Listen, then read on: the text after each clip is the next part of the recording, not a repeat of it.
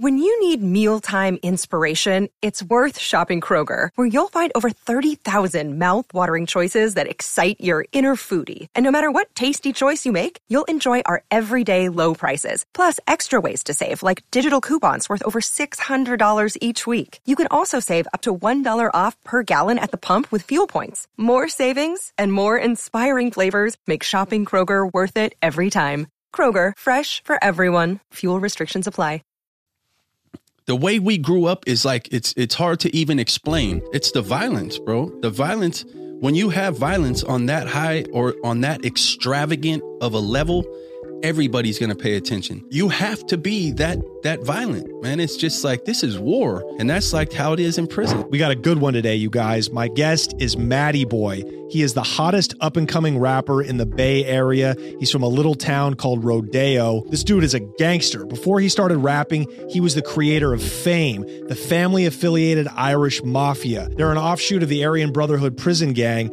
and are one of the most notorious and violent Irish street gangs in America. This dude has an incredible journey. He started off selling crystal meth at the age of 13. By the age of 20, he was shot calling and gang banging in prison. He caught a huge federal dope case in 2004, went away and did 10 in the feds, came home. He's been rapping ever since. And yo, this dude is nice. Go check out his music. We've never had anyone like this on the podcast. You're going to love this episode. Go check us out for bonus content over at patreon.com slash the connect show. Without further ado, it is my great pleasure to give you Matty Boy right here on the Connect with Johnny Mitchell. The crazy part about it, man, is that we grew up around every day. The betrayals, the lifestyle, the seeing my parents as best friends become their enemies. And bro, when your whole life is used to the nastiest parts of everything, you become numb that's when I see the lights behind me start to flash. And I didn't even think, I just hit it. I was driving like my life depended on it. Then I parked the car, hopped out, closed the door, and I started running. And he pulls out a burner, a shank, it's like six inches. And then he passes it to me. And he goes, Here, that's yours. Don't ever leave the cell block without this. He was the reason I made it out of that place alive. Everybody drinks coffee. This the first time I seen black people drink coffee was in prison. Oh, and they were strung out on that shit. Oh, they would drink it before bed. Yeah. I had yeah. I had this one celly. He was like, "Man, I can't sleep without this shit." I'm like, I'm pretty sure these are like the wrong drugs. yeah. Those are supposed to be opioids that help you go to sleep, it's not caffeine. The, the uh, adverse effect. Yeah, how some people do the uppers and it goes down. And right. So, well, that's what cocaine does to a lot of people that are hyperactive. I don't know if you've seen White Bricks, but that was me in what is that? Cocaine mode. The song.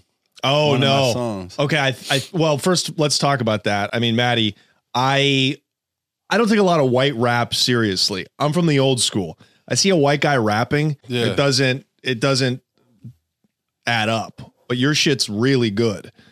Man, I grew up on that kind of music. My whole life was uh oldies, Motown. Like it wasn't until I was man, probably when I came home from state prison where like the country started getting like mixed in. Like the older my father got, the more he liked country. Mm. But when we were kids, it was all country music. music in my house, Marvin Gaye, right, uh, Temptations, all that type of stuff. It was never. Well, I mean, Willie Nelson. I think Willie Nelson was the only one that uh, the uh, artist that I ever heard about that wasn't like um, black. But you grew up in a white Irish American tiny little neighborhood in the Northeast Bay, the Bay Area, San yeah. Francisco, Oakland. Then you go north, there's Vallejo. And then you're from a little town called Rodeo. Rodeo. Like Rodeo Drive in like, Beverly Hills. Exactly like Rodeo Drive. but nothing like Rodeo Drive, though. no. But it wasn't an, a, there wasn't a community of us. It was like once, once we made it like, uh, maybe popular or whatever, then everybody started. It was like I think it's cool to be Irish or something. Like there was that little phase where right. But um, well, I think it gives white people an ethnicity. Yeah. Right. Like I'm Irish. It's it it's gives, like an it identity gives, or something. Totally. It's yeah. like how Italians can be able to say I'm Italian, right? But yeah. in reality, you know. But my dad was like infatuated with being Irish, man. It was like that's something that he took a lot of pride in. So like we obviously carried that with us as well. You know, it was like Irish being Irish and uh, just like everything that came with it, reading about our history and all that, just like gave us something to be proud of, man. You know what I mean? So then our influence started influencing others. So it wasn't, it's not, I don't want to say that Rodeo is any kind of Irish community because I would be misleading people. Is it a black community? No, Rodeo was just like now it's just like uh it's like a rundown town, man. It's uh parts of it still look nice. Like where we lived up on the hill was a nice area. But like when my mom bought that house, it was 50 grand. Right. You know what I mean? And then you got like uh the projects over there by the refinery. And then like the nicer parts of Rodeo would be like Viewpoint, um places up there by uh the school, the little uh Hillcrest school or whatever. But it was like we I feel like my mom and my dad brought a lot of the crazy shit to Rodeo. Like once upon a time, I feel like Rodeo was probably a nice little town. Well, it's fascinating because it's in the same area as San Francisco and Silicon Valley, one of the richest places in the world. But then the suburbs, the northeastern suburbs, are pretty hood. Yeah. You know, like we Richmond, Vallejo. These are these birthed, you know, the best gangster rappers that we grew up with. Yeah, but bro, like when I was driving through here, like a lot of how it looks, like when if you was to drive through Richmond and then drive through this these mm-hmm. places, it would look almost identical. You can't tell because, and it's hard to tell from the outside that it's a slum because the sun's always shining. You know, everybody's got like a small, nice little house on a piece of land, but the murder rate Oh yeah, is insane. yeah. Drug dealing rampant. The, drugs, bro. The drugs were major in the in that area because of the bikers too. I feel like the bikers had a big influence right there, and then like so, my dad came home from prison in 1976, and um tried to try to work and do the normal life and then jumped right back into everything. So like that whole meth trade was something that my brother and I grew up on. So all the the like the um I don't know, the criminal lifestyle and all that type of shit was something that was very centered in where we was growing up. All right. So your dad was a drug dealer. Was he a biker as well? Well, my dad was a biker, but he was more like um so my dad went to prison in 69, got out in 76. So he was around when like the prison gangs really started flourishing. So my dad's ties were to the white prison gangs, but then he came out and started affiliating with some of the uh the biker clubs or whatever and people that were affiliated with them and then Who were the biker clubs in the East Bay? uh the Hells Angels. Uh huh. What So- about Mongols? Uh no, I don't think that um I don't think we have them up there. Right. You know what I mean? They're like kind of a more Latino biker Well, gang. Yeah, and I And- think they're they're beefing with them guys too. So the territory thing is probably something that is sketchy. You know what mm-hmm. I mean? Like Yeah. you guys ain't gonna come up here and start a biker club because we're whatever they are. Hell's Angels are mostly white. They're a white biker gang. We have them in Oregon, Washington, and California.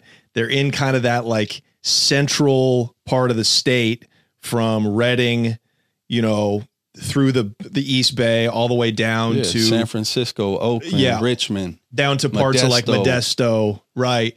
And it's fascinating because they're completely out of sight from like high profile criminal groups. Yeah. You don't really hear a lot about them. You hear about the Sinaloa cartel every other day in the news. Yeah. You hear about, you know, black gangbangers in uh, you know, urban neighborhoods. But this is like the biker gangs, they're they're suburban, but they're almost rural.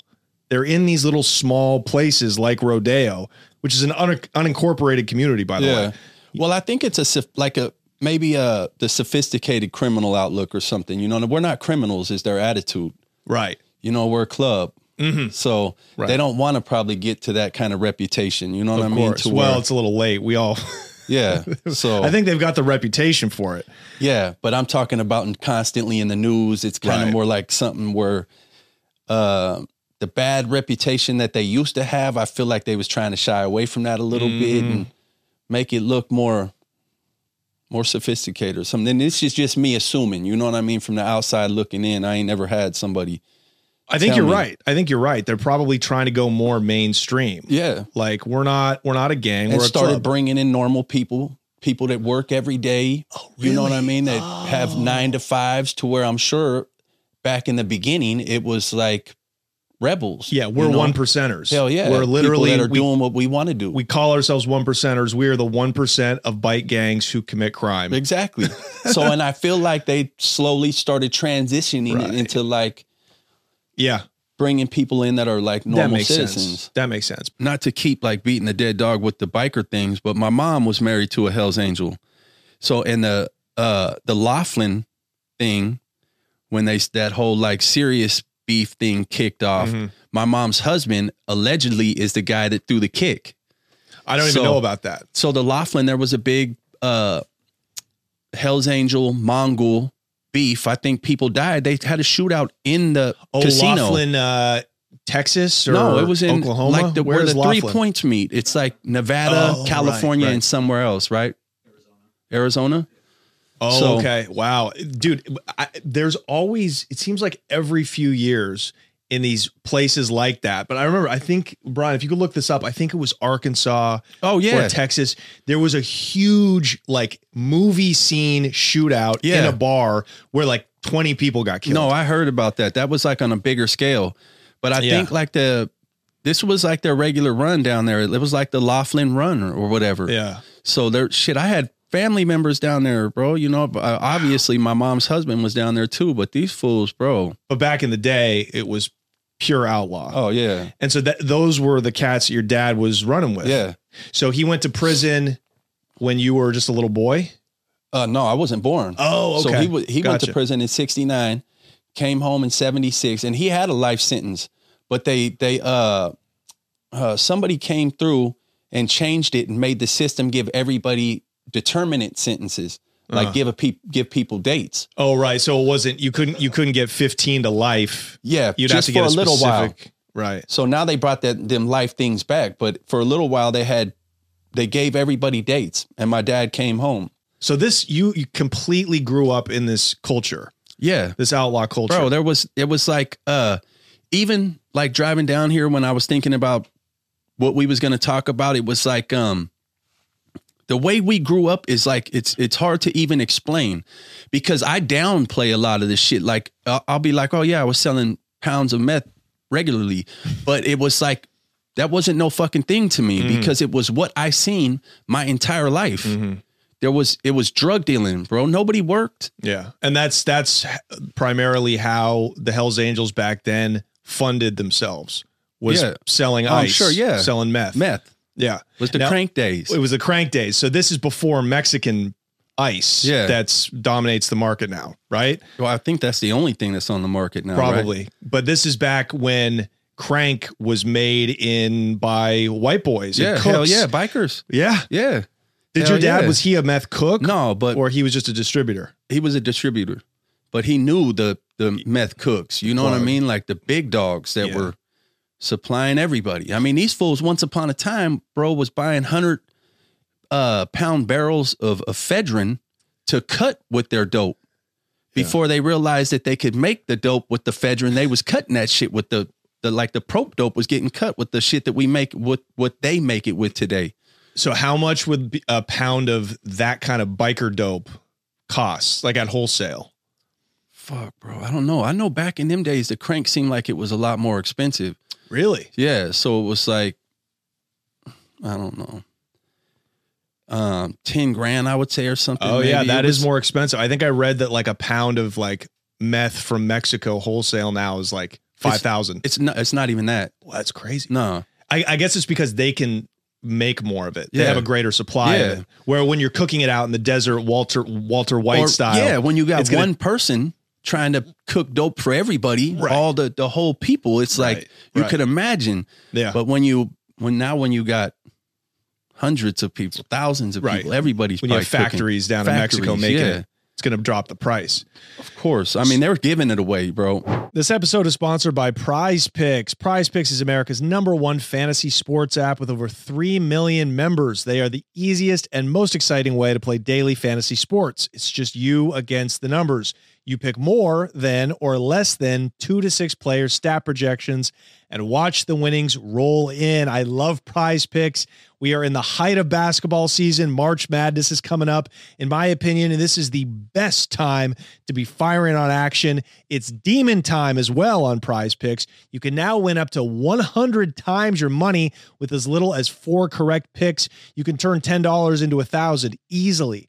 Prize picks is really simple to play. I can make my picks and submit my entry in less than 60 seconds.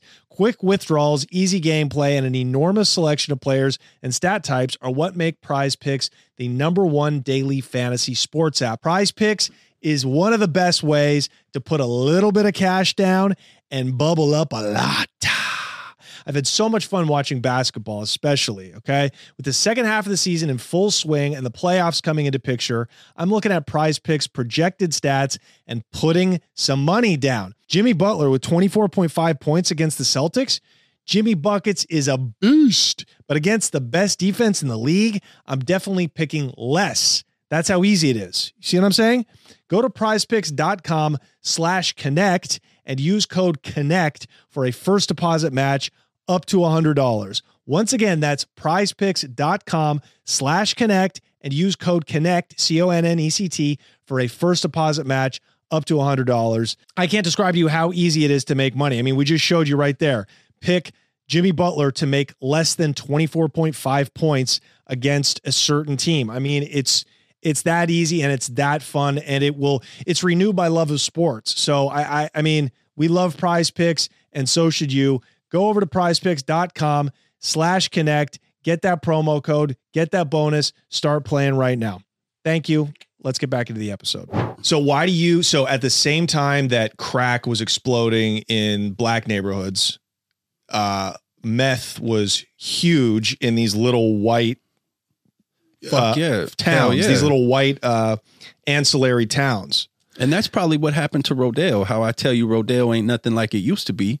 Crank came through there and just wiped it out. You know, normal people, like people that work every day, started tweaking, and the next thing you know, their house is a tweak house. And Did you you think meth is worse than crack?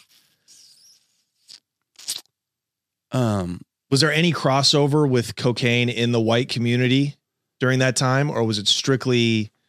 strictly Ice. crank, bro. Crank. Everybody was selling crank. Why do you think that is? I I always find that interesting. Why you know you have these two powerful uppers, crack and crank, but crank was like Well, I think crank exclusively in like white the- communities, Oh, fuck, I and, was and gonna say crack was, was, like almost drug, but exclusively in black communities. Yeah, I don't know. I don't get it. Like um to this day and I've used a lot of drugs, but to this day uh, crack is the only drug I've never used. Wow. You know what I mean? It seems fucking bizarre to me, Yeah. but um yeah, I don't know. It's it's uh why crack never What, what maybe was because back then, and I'm just literally guessing, could it be because dealers, older suppliers like your father, didn't want to deal with black drug dealers, and therefore it never made it into uh, the market? Oh, I'm sure. market? You know, I didn't even think about that, but I was at first I was going to say crank was a white drug, but cocaine in powder form is like the an, every, ultimate an everybody drug. Yeah, it's everybody drug. So maybe because crack was like the uh cut down version Mhm. of crank or of coke, it was like the people that didn't have more money could afford the coke, beat it up with Mhm. baking soda and be able to sell it down there and Right. But white people could have done the same thing. they but you could have done said, but how would you look in the the projects doing that? You know, I don't know. I don't know. yeah. you But know, I look back on it. It's something that I think about all the time. I'm like, fuck, Yeah. man, why didn't we ever uh, try to sell cocaine? Because all the Mm. ties that we had, I mean, I feel like there was somebody that had to have been like, oh yeah, I could get as much cocaine as we need. But Mm. right. maybe it was the the accessibility of like how accessible Mm. crank was for us was the reason that we didn't need cocaine to make money. Right. So, would you say that you were more influenced by white, rural, Irish American biker culture than you were by black culture? No, I, I think I was influenced by prison gang culture. because when well, when I was growing up, bro, like the pictures on my wall weren't athletes, they weren't artists, they weren't movie stars. It was fucking Barry Mills or somebody. You know what I mean? Like the the upper echelon of real gangsters, bro. Can You you, know tell what us I who? Barry Mills is? Barry Mills is uh like the top was the top dog of the Aryan Brotherhood, but Mm-hmm. um I think he recently died. he did. Yeah, and he's uh, from one of these little northern Hell yeah. Bay communities. He's from what is the town he's from? I can't remember, bro, but I've tripped on it. Dude, I, I went I went down an Aryan Brotherhood, we'll call it the brand because we don't want to offend anybody. I went down a rabbit hole and I Googled where this guy's from. He's from like a leafy little town, picturesque it- town called Windsor. Yeah. By in Sauce like by Sausalito. This is oh. where like Napa Valley, like rich people go now. But it birthed those little towns birthed this, you could call it racist or you know, white nationalistic, whatever it was, this prison gang culture. And it's just so and uh, yeah, you're right. It's tied to to meth dealing and and biker gangs and and prison. That's that's what connects this little like ecosystem. Yeah. And and like my me and my brothers uh like outlooks on people and was heavily influenced by my father. So the people that my father respected was like the people that we looked up to obviously, you know what I mean? So we grew up hearing about these dudes in prison and it was just like um fuck it we It was, was infatuated with it, man. It was, was like, normal to fuck yeah. Was was your father racist? Um Like outwardly racist? I mean, bro, my dad grew up in the worst parts of California.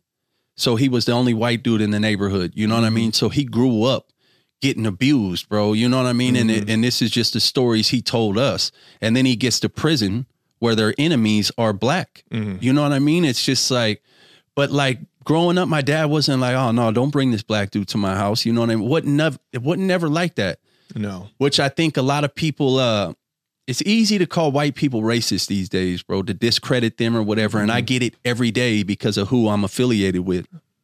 But my dad didn't push that on us. So it wasn't like we grew up being raised to hate other races. It was like we was growing up just to make fucking money. Right. Like And- hate hate wasn't talked about in my family. Yeah, and I think the brand actually uh, was conceived in prison as a way to defend themselves against the black prison gangs, like the the Black Guerrilla Family, Yeah. and and these other, I think, the Sureños and the Norteños, and that's how a lot of gangs start, just as like a way to defend yourself Yeah. in these places. Yeah, and they, and the treachery that them dudes. I mean, look, everybody's going to talk bad about them, call them racist and all that. But what they did for white people is like in prison mm-hmm. is like you got to respect it because people think twice about fucking with white people because of the the dirt that they've done. Oh, I mean, and it's terrifying when Yeah, you see how yeah. ruthless the brand is. And you have to be. How many people are in the brand in comparison to the other gangs? A tiny, Tiny. fraction. So it's like I, I've heard on some of them serious institutions, bro. You get there, there's four or five white dudes on the yard. Yeah. So how do you think you have to carry yourself? Yeah. You know what I mean? I, the whole racism thing is just like it's one of them things that like gets under my skin because in my situation, I feel like that's an, an easy way for people to discredit me. Sure. You know what I mean? To to kind of kill my vibe. Oh, he's a racist. Well, it's not even you. It's everybody. It's an attack that's used. It can be used on anybody Yeah. nowadays. So it's just kind of like calling somebody anti-Semitic because they don't want Israel to keep bombing bunch of uh, Oh, yeah. helpless people in Gaza. Yeah. it's just a it's an easy attack. Um, it's a way to malign somebody and attack somebody without uh, getting to know who they are. Right. So, uh, did when's the first time that you started getting active? In selling drugs or the gang shit. Both in this just the the, the dirt game. Oh my god, bro. So I think I stabbed somebody when I was 13 years old for uh like the dude allegedly drove past my sister when she was getting arrested and laughed at her while she was getting arrested. So I ended up stabbing that dude. Um and around that same time I got busted with some meth. Bro, I was it was heavy. It was like immediate. I mean, we was selling candy in elementary school. You know what I mean? Like my mom would go to Costco and we'd buy big bulk candy and bring it to school and sell candy. And I mean, it was just like started, and then we started selling weed in seventh and eighth grade, and then between eighth grade and ninth grade, one of my friends was like, "Bro, why are you selling weed?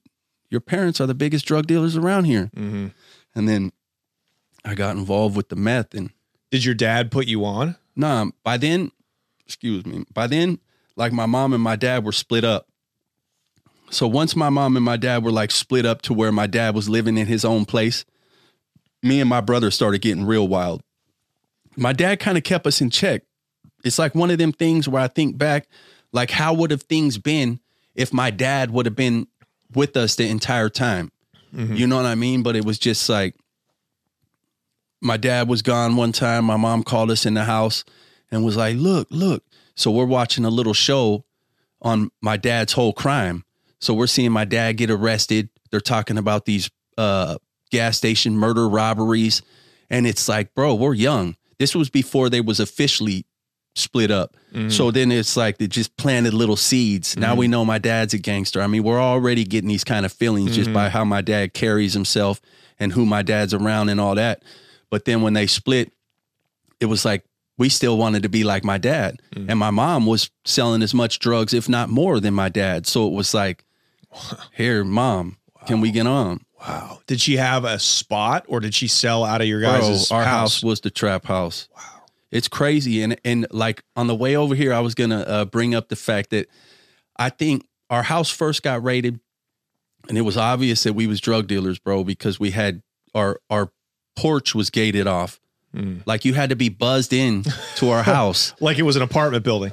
like it was an apartment building. But I just wonder, man, like um if the first time my mom's house got raided and the cops would have found something, if they would have like cut back, you know, like mm. let us breathe a little more. But they mm-hmm. they raided, they didn't find nothing. They mm-hmm. raided, they didn't find nothing. And these rats are leaving our house saying the rats are leaving our house, getting arrested downtown, saying, Yeah, I just came from up there. Mm-hmm. They got dope or whatever. And they come up. But my mom had this damn safe built into her bathroom wall, bruh, that she kept everything in. So these fucking cops was raiding our houses. And at the time, I don't know if I've ever talked about this, but my sister had a friend whose dad worked for the fire department. So every fucking time the police had to tell the fire department just in case something big happened, like, hey, we're gonna go raid this house.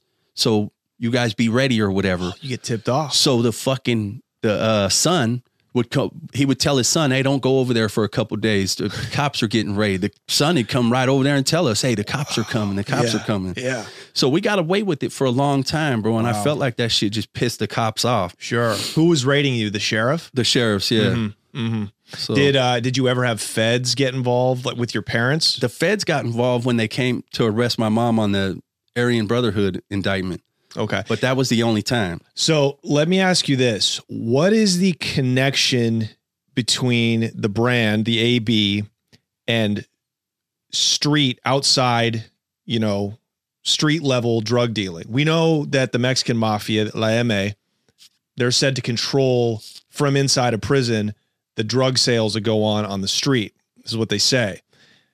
Is a, that similar to how the brand operates, or what is the connection between what became uh, FAIM, the family affiliated Irish mafia, the the car that you rolled with, and the brand from inside a prison? uh, my mom and my dad is the connection. You know, my mom got arrested with them, went to federal prison on an indictment with the brand.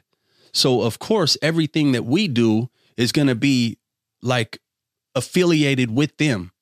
You know what I mean? And and plus, one of my cousins uh, went to state prison, and he was running. He was like in them circles. He wasn't Aryan Brotherhood, but he was uh buddied up with some of them. You know what I mean? So him being close with them and then my parents being close with them, it just like inevitably fell on our lap. You know but what I mean? is the Aryan Brotherhood? Do they have people on the street, or they are they all in prison? And then they have people on the street like your mom who are helping facilitate like you know drug transactions for for the inside. Yeah. Well, I would say, bro, that uh the majority of them dudes are in prison. It's just that that's the the lifestyle that they choose. You know what I mean? If they're if they're free, they ain't free for long. But I think that because of who they are, they they they could I don't know. Like for instance, how was your mom? What was the what was the case that they put on your mom? Like how was she involved with the AB? forward in mail. So There they were go. saying like my mom was getting letters to do hits and forward them to the places that they needed to be. I see. So So your mom was like a middleman between the person carrying out the hits and the people who gave the order inside a prison. yeah.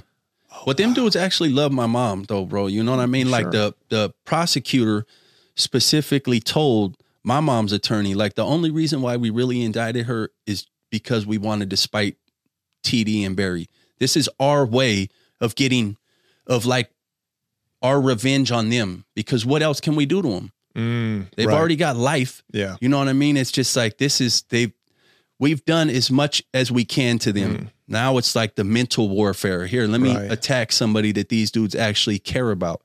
Right. So Seeking the truth never gets old. Introducing June's Journey, the free to play mobile game that will immerse you in a thrilling murder mystery. Join June Parker as she uncovers hidden objects and clues to solve her sister's death in a beautifully illustrated world set in the roaring 20s. With new chapters added every week, the excitement never ends. Download June's Journey now on your Android or iOS device or play on PC through Facebook Games. So how long did your mom go up for? um I think she was there for they gave her five years, but then my mom got cancer at some point, and um the doctors in there gave her like six months to live. So she tried to get the, get the compassionate release, and it didn't work. So then her attorney went in front of her judge, and her judge gave her like a uh, just released her. Oh wow. So Did she pass away or did Yeah. she? Oh, I'm sorry yeah, to hear both that. Both my parents passed away while I was in the feds in 2009. wow. Did anybody end up getting killed because of the letters that your mom was passing? Uh, yeah, but so, um, according to the paperwork, the letter never got there.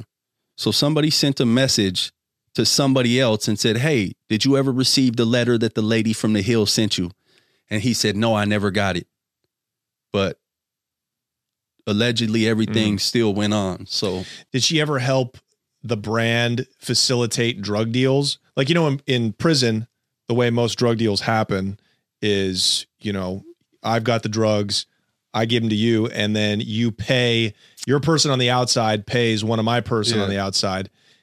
Is there, do you think there's a connection there? Do you think that happens with FAIM and and the brand? I'm not sure. Hmm. I would think that if anybody, I would think that if anybody got reached out by them, they're going to do whatever they're asked. Mm, You know what I mean? Mhm. It's just like one of them things where if you're Yeah. out here fucking balling out of control and somebody reaches out to you and is like, I need some help. mhm. I mean, Wow. I It's- think the right thing to do would be to help. it's amazing how much power they have with so few numbers. It's tr- really amazing. And why do you think that is? You think it's because they're willing to kill? Yeah. It's the violence, bro. Yeah. The violence, when you have violence on that high or on that extravagant of a level, everybody's going to pay attention. Mhm. It doesn't matter who you are. You know what I mean? You could be the toughest person on the planet, bro. You're still going to you're still going to that that thought of the treachery of how brutal the murders are when the murders happen is always going to be Mm. somewhere in your brain. Yeah, it's like beheadings. Fuck yeah, bro. But you, it's like you have to be that that violent, man. It's just like this is war. You think people in Afghanistan and all these other wars that you just brought up, the whole are they being friendly with each other? Fuck no, they hate each other, Mm-hmm. and that's like how it is in prison. You know, it's like taught hatred or something. Mm-hmm. Uh, Did you forced have- separation.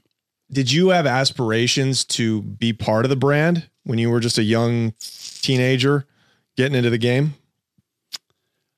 Uh, I don't know. I know that like I wanted that reputation, bro. I wanted people to think of me like they thought of them dudes. And this was young, bro, 14, 15 years old. I was like, this is I want to be these pictures on the wall.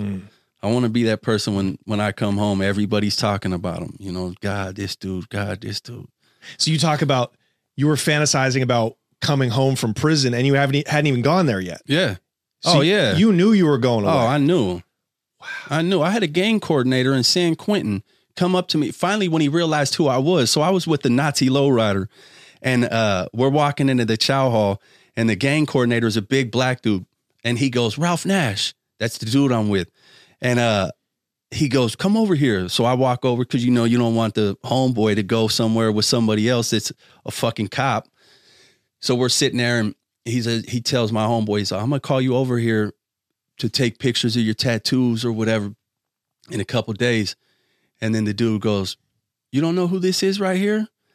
And then the the dude looks at me and goes, "Uh, no, are you a skin?" And I told him, "Nah, I'm white." Because at this time, bro, I didn't even know what a skinhead was. I thought he was asking me if I was a fucking Indian. I'm like, "Fuck you mean? Am I a skin, bro?" So I was all, "No, I'm white." And he said, "All right." And he and then the homie told him, "Man, you still don't know who this is." And the dude goes, "Where are you from?" I said, "I'm from Coco County." He says, "You got it anywhere on you?" I said, "No."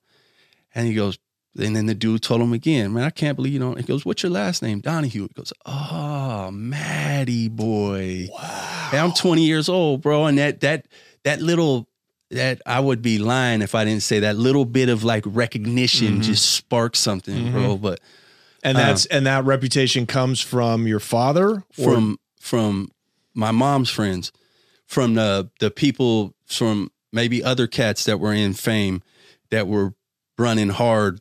You know, this uh yeah, but he knew me. He was like, Man, I, I've I've had people vouching for you to come to prison before you were old enough to think about prison. It was crazy, bro. It was crazy. My Think- life is think about that life that it's an aspiration to have your son or your your nephew go to prison. Oh yeah.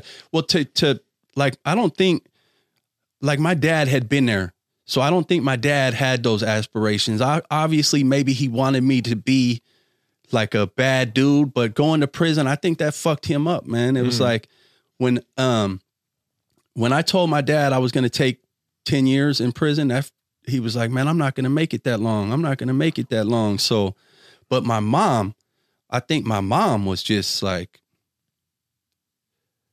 uh she loved the lifestyle. You know what I mean? That power and all that shit that came with it. It was, I think she was like infatuated with it. She man. was deeper in the game than your father even. yeah.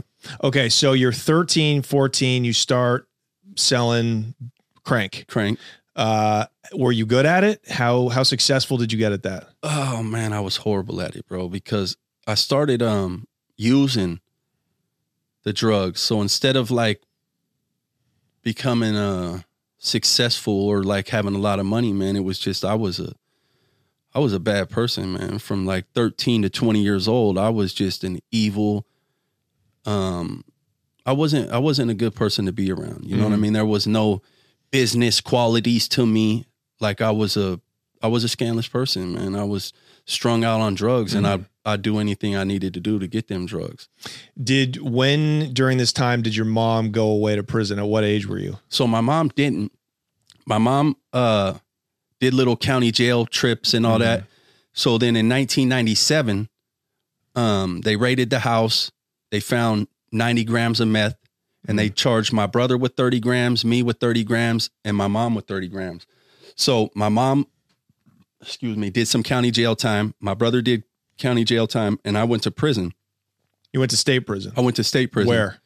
uh so I went to first I went to San Quentin and then when I was cuz it's a reception center Mhm. and then when I was waiting for to be sent to where I wherever I was going they sent me to um Solano County Jail for another case because I had resisted arrest a cop broke his leg so my 2 year sentence went to 4 years Wow. so and then when I came home it was like a um it was like a different story, man. I was uh, I was turned off by drug users, like dope fiends or whatever. It was just like I thought I was better than that now. So I came home and I started working for a little while. Actually, I worked for I don't know, maybe a year or whatever, but I started selling dope in the process of working. And then finally I got let go from my job and just was selling drugs completely. Did you stay clean when you started selling Well, I was like, I would party. I would, I would do uh, coke. yeah. I would drink, Mm. but I never, to this day, I haven't done meth since 1997. So you must have been making money now. Now that you're back, not using your product. Oh yeah, now I'm making money. Now we're having fun, and it's just uh, And is this crank or is this now Mexican meth? it was still crank, Still crank. but then the the like right before I I went right before I caught my Fed case is when that crystal shit started like really popping. You know what I mean? To where if you had the regular crank, you probably couldn't even sell it. right. so- okay. So this new Mexican crystal is fire compared to the crank Yeah, and it's harder to cut. You know what I mean? It's just like because it's crystalled. It's already rocked Yeah. up. So now you have smokers just going wild. wild. Um, tell us about FAIM a little bit. So you're now you're making money. I, I imagine you got a pretty high ranking or respect within the family affiliated Irish mafia. How many? I how was many, the one. you were the you were the the Yeah. daddy, the shot caller. We started that shit. How many people did you have? We didn't have many, bro. Mm-hmm. It wasn't like it was just like uh, I'd imagine hypothetically speaking, say you you lived in your little neighborhood and you had 20 friends that you grew up with your whole life Mm-hmm. and slowly but surely your influence started influencing them and before you know it they're no longer normal cats. They're selling drugs with you and the next Mm-hmm. thing you know you got this little FAIM tattoo and they're like, "Well, what's this about?" You know what I mean? And then one thing leads to another. Yeah. And so everybody is making money, hustling, selling crystal. Yeah. what other kind of money making activities does a little crew from Rodeo get into? Is it anything. anything that they had for sale, bro, I was trying to get in. Ecstasy, Mm-hmm. fucking. Then I started getting into the cocaine a little bit Mm-hmm. because everybody uses cocaine. And it's not like like I feel like if you're selling cocaine, the majority of the time you're selling to people that are doing normal shit, bro, that just party on the weekends or Open the whatever. market up? Hell yeah. So, but um Did you do you guys roll like bikers in the sense that you know you're highly organized, you bail out your brothers if they go to prison? Or I mean, we look out for each other and all that type of shit, but there was no, it was like, there was no structure to it. Mm-hmm. You know what I mean? We was just a bunch of knucklehead kids running around with the, with our own name. You know what I mean? Instead of, uh, you know, I don't know if you've been to the state prison, but our, our whole state is broken up into counties. Like, oh, the homeboys from Shasta, the homeboys from Coco. You know what I mean? So instead of us just being, oh, them are Coco boys, it's like we wanted our own thing. You know what I mean? So and so you guys now have an identity when you get locked up and go to prison. You're a somebody. yeah, Yeah. Uh, did you ever, while you were in state prison, not ahead. to cut you off, it was never meant to be a, a prison thing. How it morphed into that is, um, I don't really know, but it was like we were street guys, bro. You know what I mean? It was like uh, ultimately I knew where I was going, where I ultimately wanted to be, but I knew that like there was a there was there was gangs in prison that the other bigger gangs respected. You know what I mean? And and that like at one point in time was where my mindset was. Well, like these guys are going to respect us too one day. Mhm. So Yeah. Okay. So you kind of wanted to have an identity. You didn't want to just be one of the brand. You didn't want to be like a soldier for the Nazi lowriders. exactly. It's like I got my own shit. yeah, it was. I'm telling you, it started with two two arrogant kids. Mm-hmm. It just was like, nah, we're gonna be our own Mm-hmm. our own people. You know what I mean? Our own savages. We're gonna call a shot for each other. Did you get into any violent crime? Did you Um, ever get while you were selling dope? Did you ever get robbed? Did it ever get real sticky? Uh, nah, I never got robbed, but um, the violence was everywhere, bro. The the like we thrived in violence. We was in the bars all the time, just being, um, being J cats, man. We was we was we loved the violent part of it. I mean, fortunately, only a few of us ever got uh murder charges, but. I mean, I don't think we got the reputation that we got from just selling drugs. Right. You know what I mean? Mhm. We was actually out there putting in work. Mm-hmm. We was we was J cats, man. We we just um we enjoyed the whole that everything about that lifestyle we was infatuated with. Yeah. Right. This explains a lot about the entirety of that lifestyle from the Hells Angels to the brand to FAIM, Yeah. right? Um, where was your father at during this time after you'd already cleaned up and you were out selling dope, killing it? so uh my father was raising my little brother and my little sister. And um Is he out of the game at this point? yeah. Okay. Yeah, like my my dad made a a phenomenal turnaround at some point. You know, he like broke down to my little brother Devin and was like, uh, you know, I'm tired of because my dad got strung out on dope again. Okay. Like me and him was doing dope together. So, but then when I once I went to prison, at some point during those first four years, he got clean. And it was like that fool was a phenomenal father. You know what I mean? Like he didn't live in the best neighborhoods. He lived in Vallejo. And uh but he raised my brother and sister phenomenally, man. He didn't. I mean, I was the bad influence to them. You know what I mean? Obviously, him come bringing them to prison to visit me and all that type of shit, so I could see how they might look up to that lifestyle a little bit. But they they played sports their whole lives. They got good grade. Excuse me. They got good grades. It was just like my father was a different person with them. How did he turn it around? Uh, Was it just age and probably maturity, man. It was mm-hmm. probably he probably wanted to do right by the kids. You know what I mm-hmm. mean? And then seeing what I was doing with my life, it was probably like he didn't want that for them kids. Mm-hmm. And my little brother was a phenomenal athlete, so it was probably just like gave him a lot to look forward to, and just like um, it gave him a purpose. You know what I mean? To- Right. So it was your mom that really held on to the lifestyle to my the mom end. never let it go. So when she were you when you were back on the street, was she away or had she gotten So- out of the feds at this point? Oh, my bad. I, I didn't uh, finish that story. So my mom, when I got, so at some point after my state prison sentence, the feds raided my house and then busted my mom. So it was around this time that I caught my Fed case.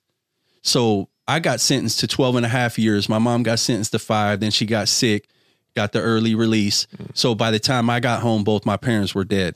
wow. Horrendous. Yeah. Horrendous. But you want to know the crazy part about it, man, is the the shit that we grew up around every day, the fucking betrayals, the lifestyle, the seeing my parents as best friends become their enemies and uh, or become rats and it just bro, when your whole life is used to fucking the nastiest parts of everything, you become uh like numb. So it was almost like I had to talk myself, and it might have been because I was in prison, but I don't know. But it was almost like I had to talk myself in to mourning the loss of my parents, bro. It was like, fuck, shouldn't I be feeling different? Shouldn't I be bawling my eyes out right now? It was it was weird for me, man.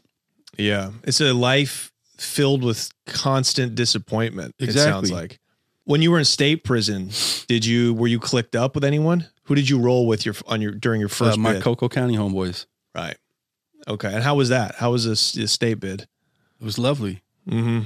was uh we had too much fun, bro. Prison was prison is not like what people think it is, man. It Depends where you are, but yeah, yeah. But even then, the the violence is isolated issues the majority of the time, bro. The rest of the time, motherfuckers are being J cats. Mm-hmm. yeah, getting high, yeah, hell yeah. selling dope. You're doing the same fucking thing you was doing on the streets, bro. Minus the women. Is that what you were doing? Yeah. You were getting into all that? Fuck that? yes, bro. I did it all. Like even after I got a 150 month sentence, when I first got to the feds, it was the same life, bro.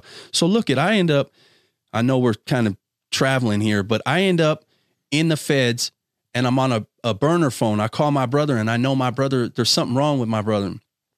I'm like, bro, what's wrong with you? And he's like, mom's cancer is terminal. She's fucking got six months to live. And I'm on the phone, bro. And I'm like, man, I need you to complete this transaction that I I I already started this transaction. So I need you to finish it. This fool's just told just told me that hmm. my mom's got six months to fucking live, bro. And he's like, What is your fucking problem? This and my brother don't ever like bash me for my choices, but that was like the one time where he was like, Bro, what the fuck? You just got sentenced to 150 months in prison. I, I just told you our mom is dying, and you're asking me to send money somewhere for some fucking bullshit. He's all, what the fuck? When you gonna learn? And how did that make you feel? Uh, bro, I just kept at it. I Yeah. mean, it was like I think probably it might have been my way of just like dealing with it. Yeah. You know what I mean? Like the selling drugs, being involved with all the same shit I was involved with on the streets just made my time easier. Mm-hmm. Yeah. Okay, let's back up for a second because this is great. I want to talk about that. How did you actually catch your long Fed case? So And, and what was the what was what were the charges? How much dope were you moving? what did they have on you? You know? So a friend of mine, now we all had this. I have to tell this story like this because my so I had 320 pounds of cocaine, which is 150 keys, in the trunk. We got arrested in uh, Utah near Park City, and um, the charge was I think distribution or whatever, and I got 150 months For So- cocaine. So, you went up for coke, not for meth. coke. Yeah, So 120 keys or something like 150 that. 100 keys. 150 keys. I mean, you could get life for that. Yeah. In theory. Um, are you just transporting that Yeah. for somebody? Okay. Yeah, so look it. So my partner hits me up, and every once in a while, this fool comes with like the best fucking crank, ever, the best crystal. Like whenever I bring this shit that was a little more expensive, but everybody liked it. They was mm-hmm. like, I don't give a fuck, man. This this is the stuff that we want. Mm. So I was telling my guys, like, bro, I need a lot of this. And he was like, man, okay, I'm gonna get you, I'm gonna get you. Uh, and, and he's like, well, what's a lot? I was like, fuck, hundred pounds? I don't know. I want a mm-hmm. lot. Mm. I want enough to where the the price switches in my favor to where it's not that I don't have the expensive dope, I just have the good dope. Mm. And he was like, I'm gonna get you, I'm gonna get you. So um one morning this fool hits me up and he's like, Man, I need a favor. And I was like, Yeah, what's what's up? You want to take a ride with me? And I was like, Yeah, I'll take a ride with you. Where are we going? He says, out by by Chicago. And he tells me like this this is gonna be uh this is gonna open all the doors that you need open. You know what I mean? He says anything that you and I, and I lightweight didn't believe the dude. You know what I mean? I was like, man, this dude been talking about bringing me weight forever, Mm. bro, and they never never came through on his Mm. promises. So, and uh, but I was, bro, Who was your partner? my co-defendant, John Kenter. Okay. Another white guy from the neighborhood? Yeah. Why couldn't you have made your own plugs? Because it sounds like you had the clientele. You knew how to move it. Did you not have your own The cartel Mexicans, sources? man, I didn't. So, like the the you didn't click out. You couldn't have made those connections in prison. There was Well, in state prison, bro, when I went to state prison, my mom was the plug. And then when I came home, it transitioned from white people to Hispanics. right. So it was like, and then before I could make that transition, I'm back in the feds. Right. So, and in, in between that little period too, I went on for a violation. Hmm. So it was like I see. the the crystal trade when it started like when I could have got put into positions with people with a lot of weight, I was late. Right. Uh, how much at this time when your friend asks you, he says, "I've got this plug." What what kind of dope were you moving a week? Uh Like, what did your business look like? Was it a a little bit of everything, or was it? I mean, I think it was meant like when I got arrested, it was a little bit of coke and a uh, a lot of bit of crank. As much crank as we could get a hold of, hmm. bro. We was Interesting. Selling. So there was a shortage on crank, there was a yeah. right. Like this fool would be like, I could get you guys eleven pounds, and it's like, bro, we need eleven hundred fucking pounds. Eleven ain't gonna work. Okay, but we get eleven pounds. I mean, it, bro, you know how it is, the supply and the demand. If you have eleven hundred pounds, you're gonna get rid of eleven hundred pounds. Wow. You're just gonna have more people that want to buy it. so you're selling wholesale now to dealers. Yeah, like we weren't selling less than than pounds or whatever, quarter Right. pounds, half pounds. It wasn't like we was bagging up. So now it, it- I guess there's a shortage because it's getting harder to get the precursor chemicals from the pharmacies, right? Yeah, fuck yeah. Because now it was like everybody was relying heavily upon whatever was getting shipped to the states. Right. So now it's yeah, you see the crank is dying. Crank is dead. Right. I had eight pounds. When I got arrested, I had eight pounds of fucking meth, bro. And I don't even know how my people sold it. Just because no, it's not good enough. Yeah, just nobody wants it. It was like having dirt weed. Yeah, bro. And like it, and uh, I always talk like back in the crank days, I would get the crank and I would put water in it, like turn it back into an oil base, and then I would hit it with the the acetone, and it would come back like almost crystally. It was like the closest thing that we had to crystals back then. Right. So people loved it. Mm. It was like, oh yeah, here, let me get all of this beautiful crank that you have. right. But then the crystal comes, and that's like introducing indoor chronic to the yes. market. Hell yeah. People get used to that, and they're like, "I'm not smoking this stuff with they refuse stems it. and, and because in it." crank turned into like a smoker drug. So the cleaner you could have it, the better it was. When crank first came out, everybody was snorting it or shooting it, and then everybody started smoking it. When the crank trade went bad, when people started smoking, How so? Because it mean? Mm. just turned people into zombies. Because you used to be able to do a line of crank and stay up for two fucking days. Right. Now you smoke it and you need it every 15 minutes. And these big ass clouds people Mm-hmm. are getting obsessed with. And it was just, it became a just like crack. crack. La- Just like exactly. crack. And Right. Mm-hmm. it ruined anybody that was a smoker that was into meth, it just ruined. Right. So, So you could have been a functional crank user Yeah. back in the day, but when when it became smokable, fuck, that's I when think my father was a functionable crank user. Like he'd be able to go out Friday night, do a couple lines with the guys, drink, and be good Monday. Mm-hmm. right. You know, you start smoking it, it's just no stop. So bringing us to 2009, you're a real player. Like if you got the connects to get rid of 1,100 pounds, like you got clientele. But 2009, I was in prison already. I Oh, went I'm to sorry. state prison in 2004. But okay. before 2004, as much crank as I could have got, we could have moved. Okay.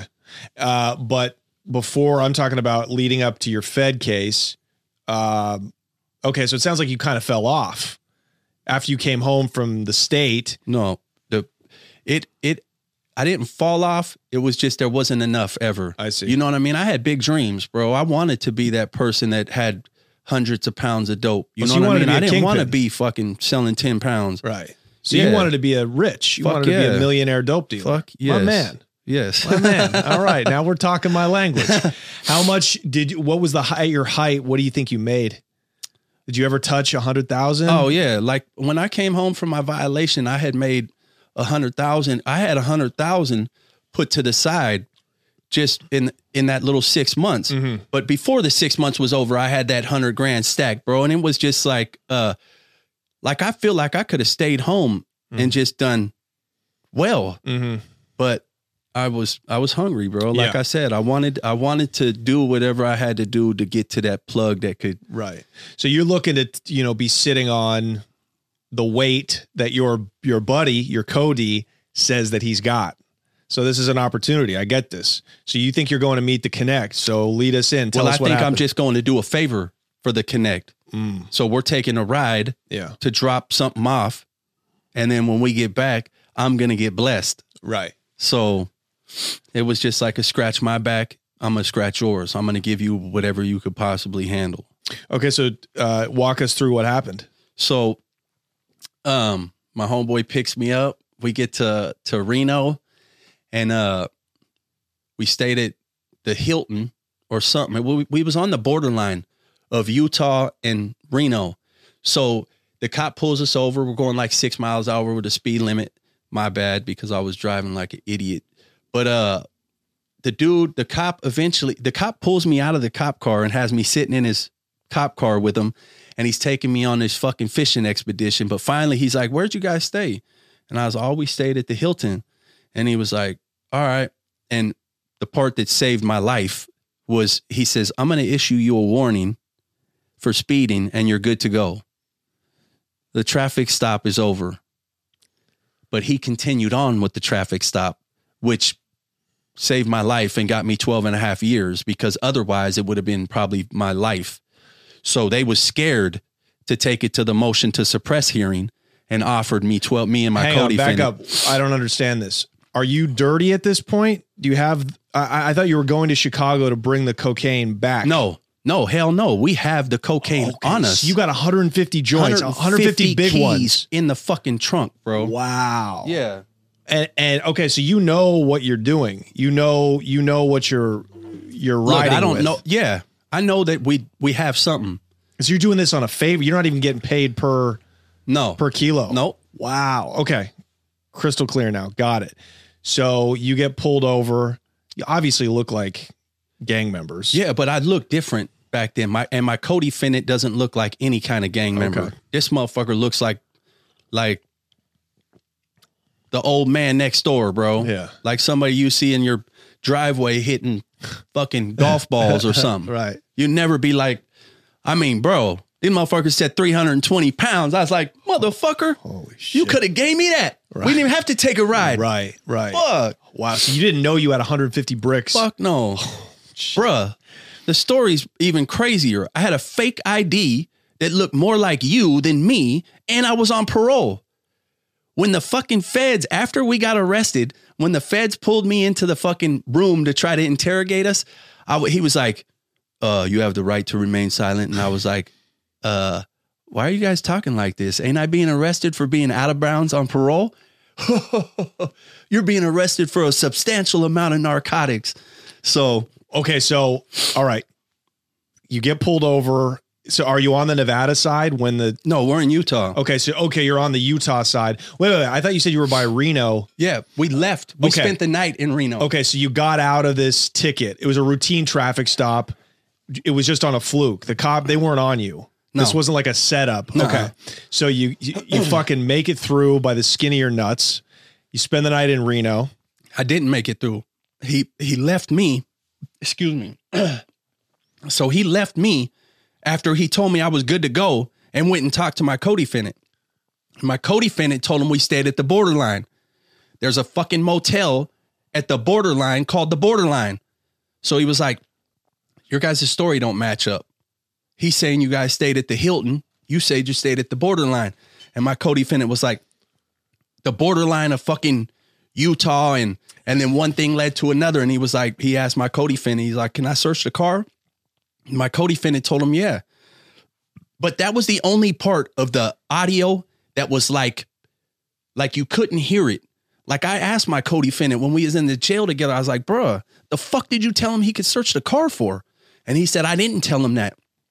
I told him specifically uh no but I'm sure you're to do whatever you want to do. And then he went and searched the car And they found the drugs. fuck yeah, they found the drugs. Okay. So our stop was over in Utah. I see. Okay. Okay. Gotcha. All right. That's wild. So you guys get, you know, thrown in the tank. Did you take it? So these motions to suppress, that's what basically gave you your plea oh, it deal. saved my life. so they wanted to put you away for like well, 30. They, so they wanted the uh the prosecutor wanted to give me 20 years. Mm-hmm. And my Cody or my attorneys, my attorneys are badasses from California, the Tony Serra and uh, Randy Daar. They don't even they won't even uh like represent snitches. These dudes are like the upper echelon Mm-hmm. Right. of gangster attorneys. yeah. But um oh, where was I going with that, man? You know, too, people forget like you don't, if you go through a traffic stop and they write you a ticket or they say, have a nice day, and they keep talking to you, it's oh, you Oh, don't have to. so, bro- you can literally be like, hey, this is done. Like, I'm to go on my way now. Like, they don't have the right, they obviously don't have the right to search.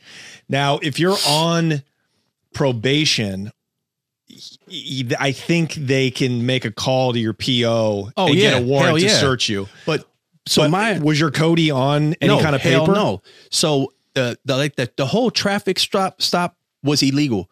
So my the uh, prosecutor told my attorney he was like, "Here's a 20 year deal. Like he ain't gonna get a better deal than this."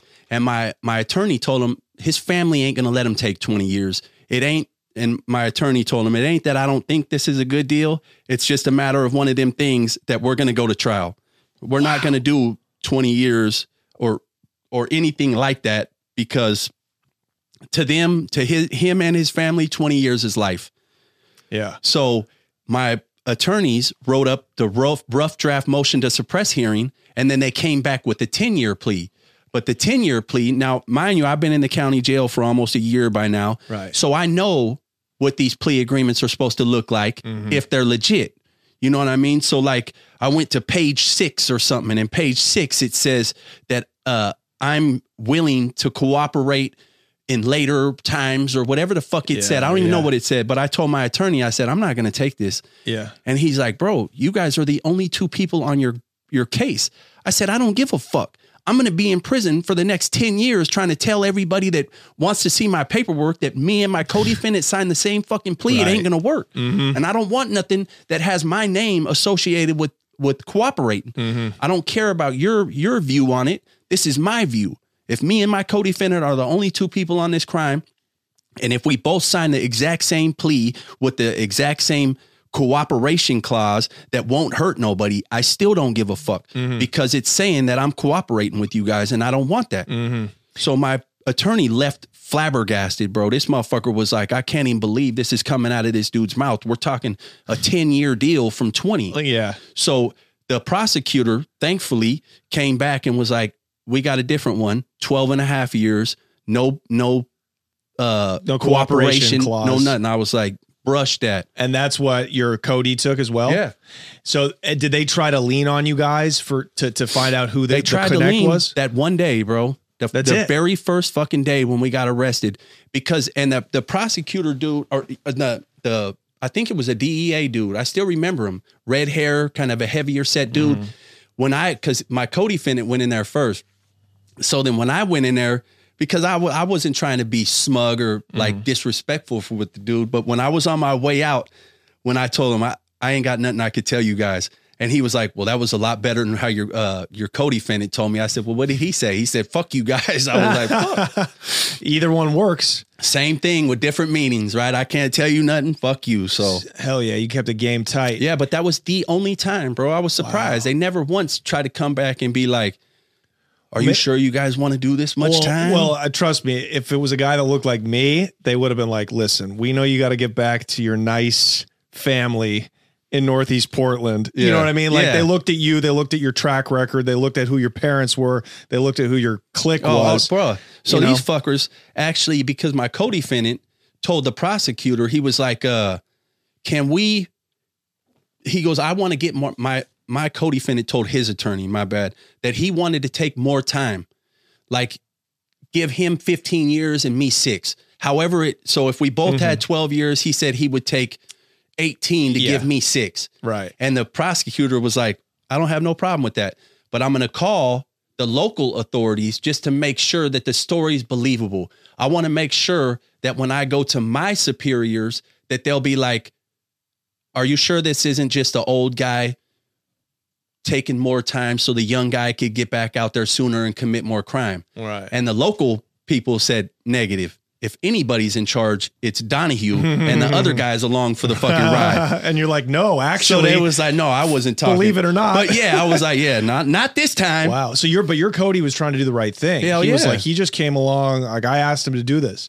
So did let me talk about the motion to suppress.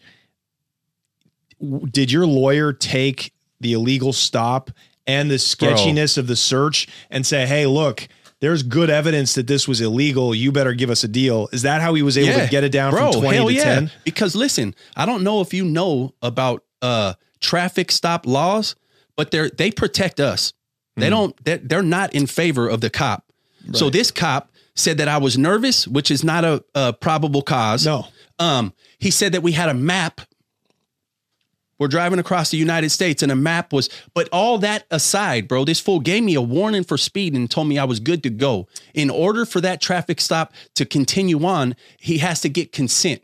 So what he has to do is say, Hey, Mr. Donahue, can I ask you another question? And if I say yes, then everything he does with the traffic stop is legit. But he never did that. He told me to wait on the side of the car and then went and continued on with the traffic stop that was over Without your consent. without my consent. how did- and I was driving. how were you able to prove that he didn't have consent? I was on audio. I was I was on bruh, there's a video of me in his fucking cop car getting handed a warning for speeding and told mm-hmm. I'm good to go. So it wasn't like it was one of them things that it was my word against his. Right. This shit was on video and audio. Right. Like everybody I talked to once I got to prison was like, bro, you're fucking crazy. But my attorney put it to me like this. He was like, bro, Eventually, you're going to beat this case. There's no way around it because it's cut and dry. This fool gave you a warning and told you you was good to go.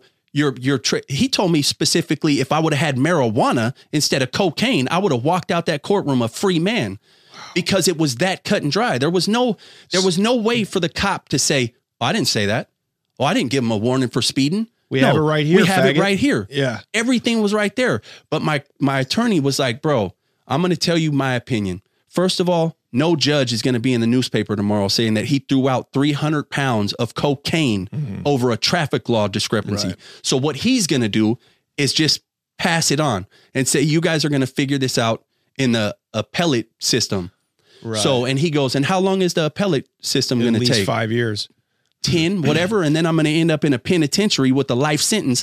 What if I catch, you know, it was Mm-hmm. Yeah. like so many different But but don't you think because of how cut and dry the illegality of the search was, you could have taken it to trial and got a jury to get a not guilty verdict? See now, I didn't know, even like you saying that, I don't even know how that works.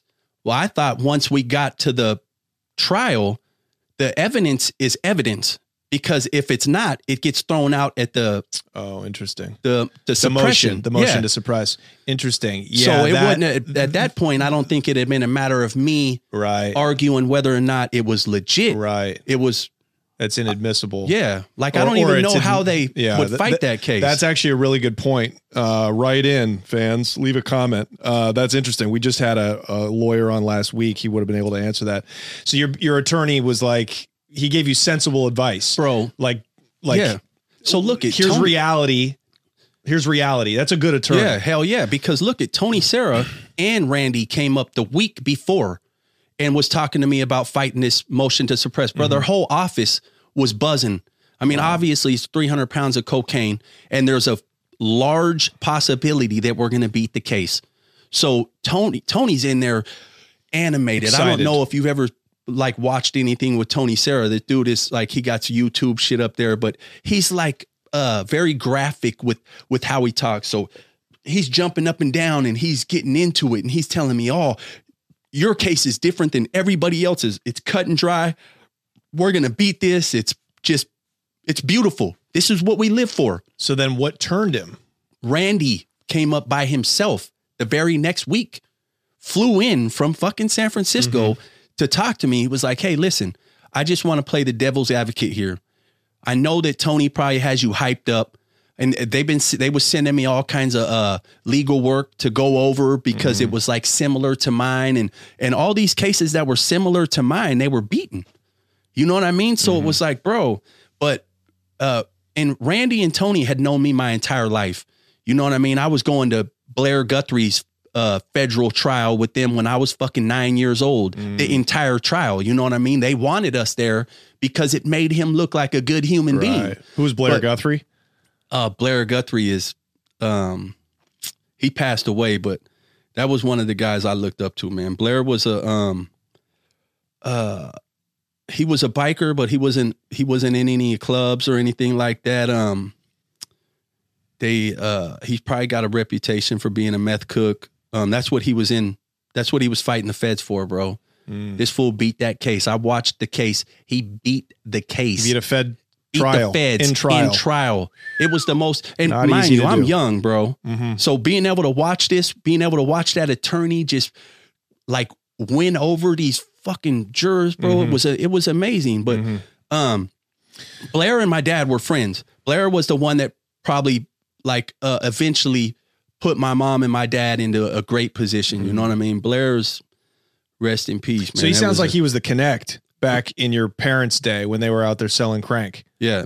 Okay. So, but Randy, point is, Randy came and he was like, But oh yeah. So Randy was like, man, I've known you my whole life. I've known you your whole life. I've been I've been watching you guys grow up since you was this big. And he goes, and even though this is moments like this is why I became an attorney because it's epic. You know what I mean? This mm. is this is the moments that I live for. And he goes, but I don't want to do that at at the expense of your life. It's it was like personal with him. You know what I mean? It, and I understood, bro. And I didn't want to. It's like fuck. Do I want to gamble mm-hmm. with my life? do you think if you had said, told the, the, the U.S. attorney, fuck that, it was an illegal search, I'm not taking that plea, and the judge had had passed on the motion, he said, "No, that's we we can't allow that illegal search." He would dismiss the motion to dismiss, whatever Yeah. you call that.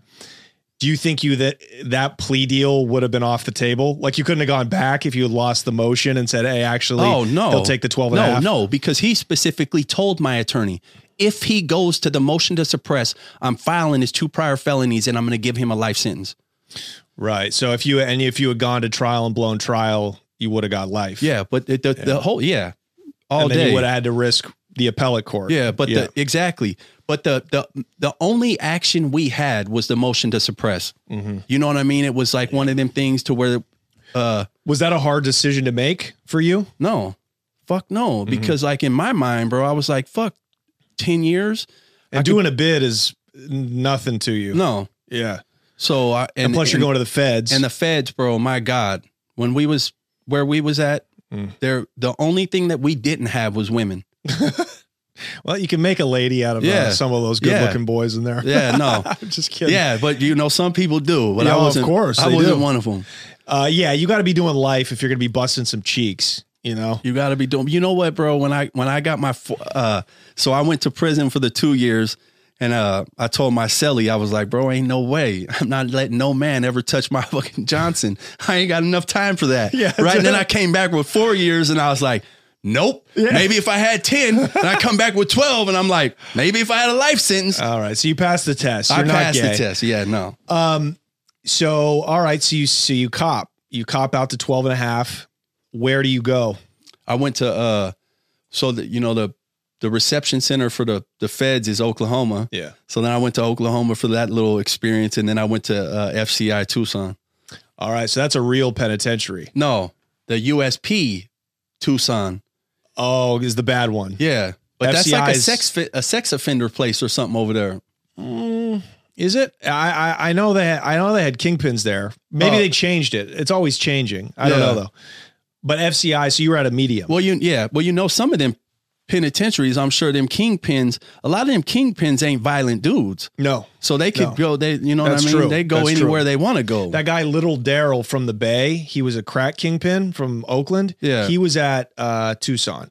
His his uh, son actually made it to the NBA, but he's doing life at I think USP Tucson. yeah.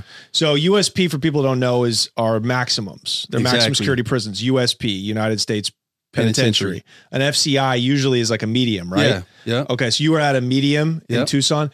So tell us about that. Federal prisons are fascinating. Please, I'm intrigued to hear your experience there. Um Who did you roll with first of all? It's Uh, not I'm I'm I'm a white boy everywhere I go. Yeah. So, but uh, like when I was in Arizona, I was real real tight with the Islanders, like the uh, the Samoans and the Hawaiians and the Tongans and and uh, like that. I think that little bond even started in the the county jail in Utah because in in the Bay Area we didn't like um, I never really associated much with Islanders. We didn't have very many. But then when I went to Utah, they have like a strong presence there. yeah. So then I started uh like becoming uh cordial with some of the Tongans there and and uh the Islanders are just good people, man. I They're mean, friendly people. They are friendly. Even the people. gangsters. It's part of their culture. And they, I mean, they got that little. They flip the switch and turn into psychos when they need to, but they're just good people, man. And that was the kind of people that I was drawn to, man. So Mm. like in in FCI Tucson, I was really really tight with the the Islanders, but I still ran with the white boys. And who in a medium, who are the the white cars in federal like medium security prisons? The lowriders? Nazi lowriders? Uh, no, I would probably say like the skinheads or something. You know what I mean? Like, uh, I didn't see very many Nazi lowriders. Is there any influence of the brand?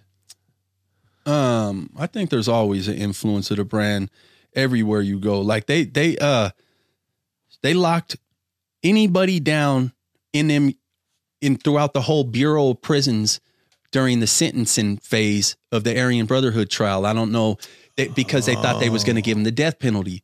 So they got scared that anybody that knew them dudes was going to kind of like start bucking if they gave them the death penalty. So they locked down every single person that had any kind of ties to them dudes, and there was only four of us on the yard that ended up in the hole. Wow. So, and one of them was an Indian. Wow. This is recent too, right? This That was in the last five years or something? No, no, this was 2006 ish, maybe Oh, Okay. 2000. It was whenever that first trial because they have another trial going on, right, or another court case. I, I meant the federal trial. I meant the you. I'm not like the. There's the brand is has a presence in state prisons, but it's usually just California and Texas. But in the feds, they're all over the country. yeah. So at FCI Tucson, what were the white boys? You say it was the skinheads.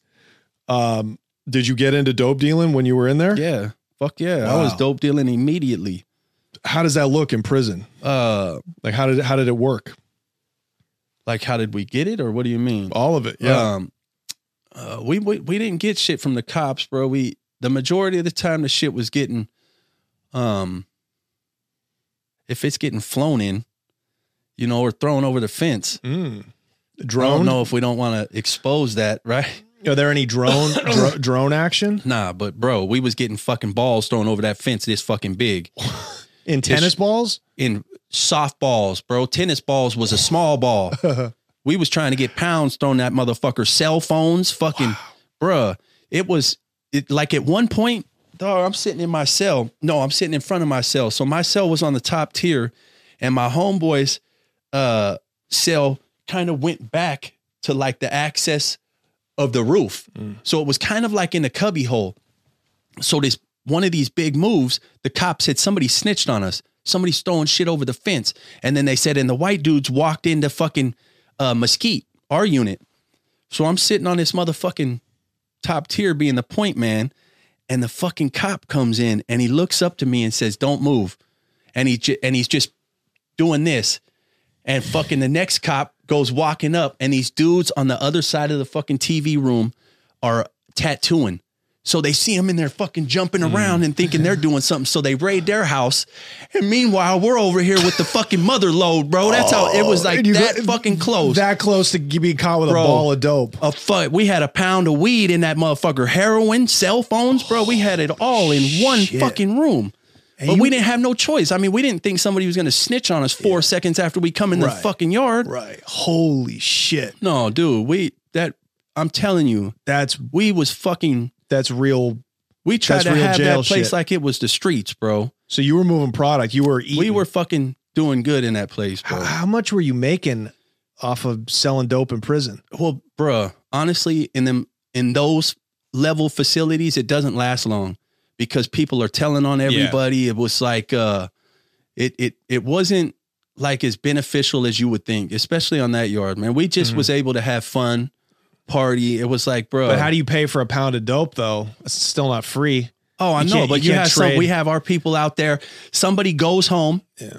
That Right. that we tell the whole Yeah. the whole rundown with. You know, mm-hmm. this is when we call and tell you to go here, homie. You just go. Don't ask why. Mm-hmm. You know what I mean? We don't want to be all long winded Yeah. on the telephone and, Yeah. and all that type of stuff. And these people are in, uh, bruh. These fools are getting fucking bammer weed. Yeah. So it ain't like it's some big ass um, motherfuckers are smoking toothpicks in there and getting high. Yeah. And they don't care about the weed. You're not Right. gonna have a pound of chronic thrown over the fucking fence Right. because at that time it was probably four grand or something. Now it's it's different. But But, but you still got to turn a profit. You got to have. oh, you we still got to pay for bro. it. It was like uh Were you using cash or were you trading? I mean, we was doing the stamps thing. Yeah, you know, yeah, everybody stamps. does stamps, but a lot of times the we'd have uh street to street. You Mm-hmm. know, when your people come and visit Yep. you, have your people send you money. Yep. And mainly, bro, it was just to where we could sit on them i the the computers all day and do whatever the fuck we want. Yeah.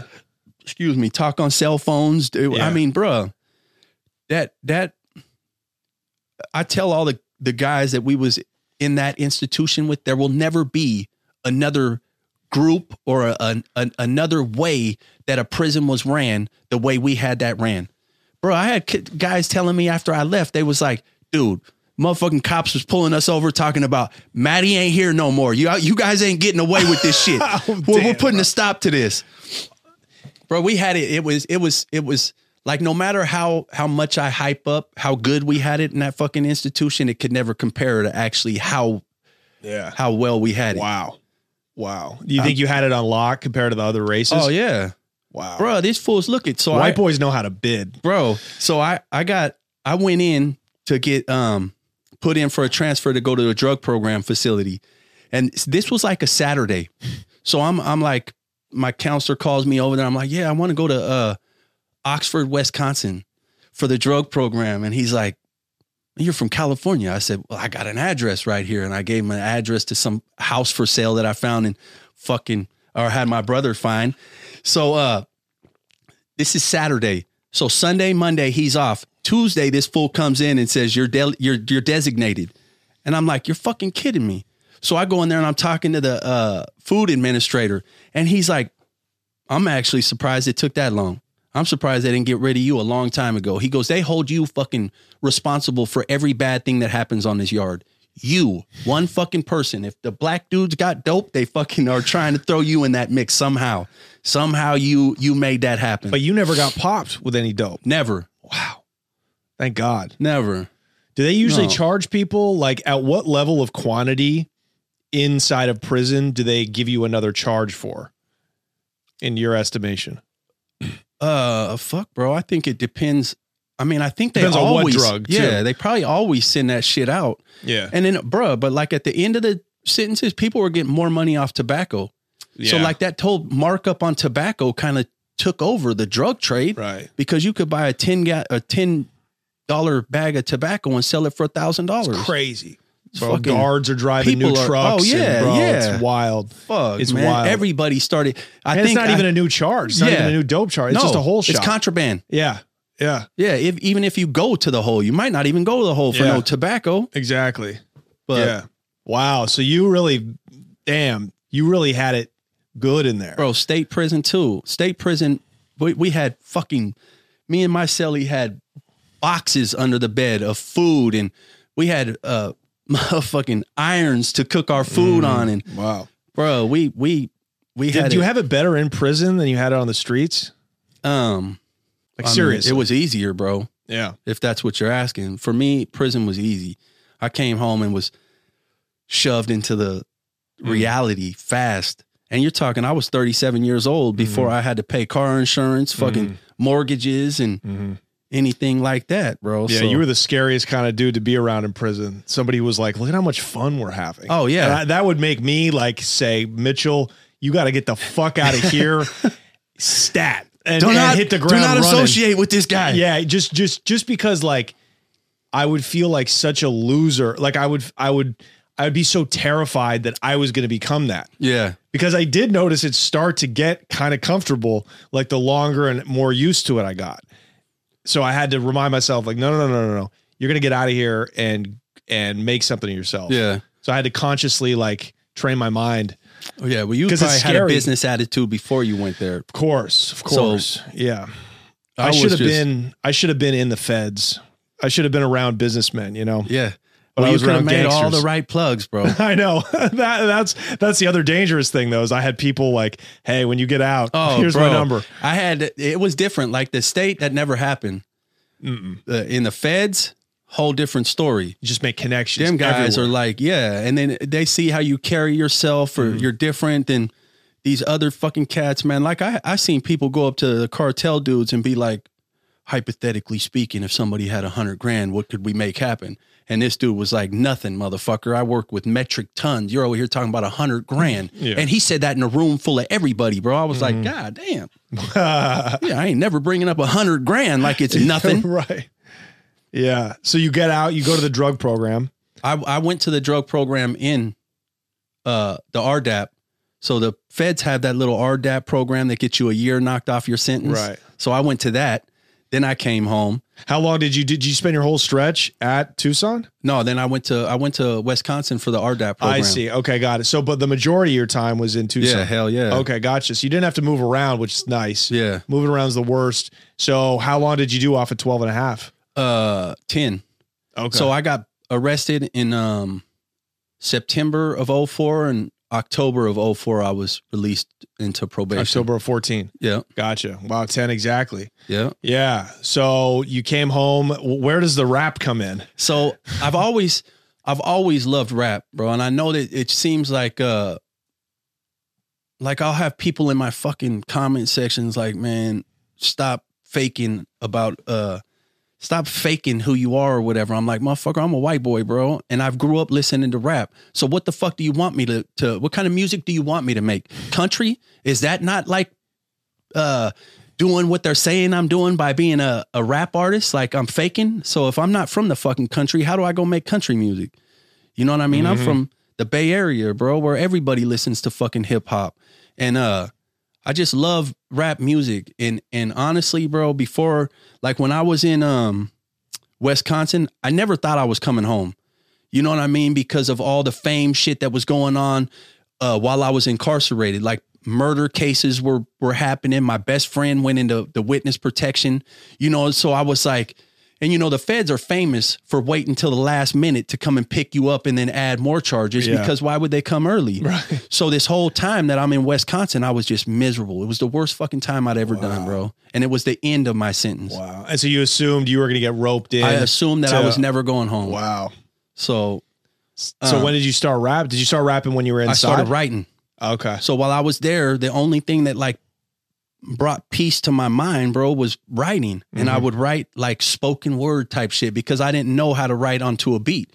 I wish I would have because at that time they had the little MP3s that I could have been downloading rap beats to and writing and all that. So I was just writing with no music in, involved. It was just like writing gangster poetry every fucking day, bro. I spent hours and hours and hours just writing. Wow. And then uh my, my brother had tried to get us into rap a long time ago as probably a way out or whatever. And I mean, both of us just love rap, bro. But so I came home, I had a couple kids. Uh my kids' mom was uh fucked up on alcohol and prescription pills. So we ended up like I kicked her out. I moved in with my brother and then I started making music. Um we went to some fucking crack house, bro, one time, and I, I learned how to write to the beat. To whereas before it was like, okay, I'm gonna write this this song, and then I'm going there with the producer, and he's gonna have to punch me in every line. You know what I mean? It mm-hmm. was a, but then once I I taught myself.